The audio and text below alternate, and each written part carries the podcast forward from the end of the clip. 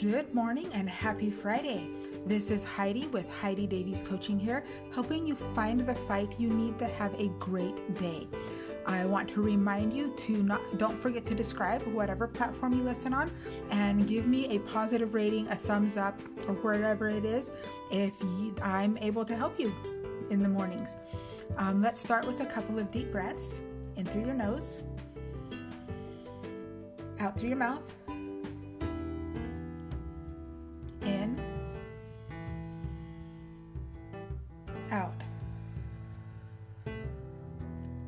Recite these affirmations along with me out loud or in your head. My ability to conquer my challenges is limitless. My potential to succeed is infinite.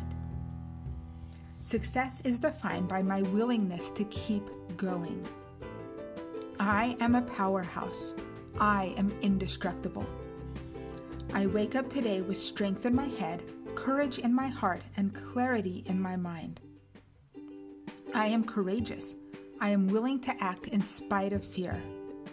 I will do what needs to be done, even if it's difficult. Our quote for the day is from Sarah Lewis. She said, Grit is not a simple elbow grease term for rugged perseverance. It's an often invisible display of endurance that lets you stay in an uncomfortable place, work hard to improve upon a given interest, and do it again and again. Love that. Have you ever been in an uncomfortable place? Maybe you're not quite sure where to go, and you finally just decided to leave because it was too uncomfortable. But then maybe the hope and realization of your dreams didn't come true, didn't come to pass. So, how are you going to face that uncomfortableness next time in order to have more grit? How are you going to expand your comfort zone? Because really, that's what it is that uncomfortable place is being outside of your comfort zone.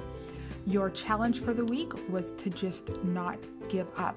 I hope that has been helpful for you as you have practiced this challenge this week. And I encourage you to keep going, have grit, persevere, be persistent, and watch your goals and your dreams come true, even if it takes a while. Let's take a couple more deep breaths in through your nose, out through your mouth, in, out. What's on your to do list and how are you going to tackle it? Are you a morning person or a night person?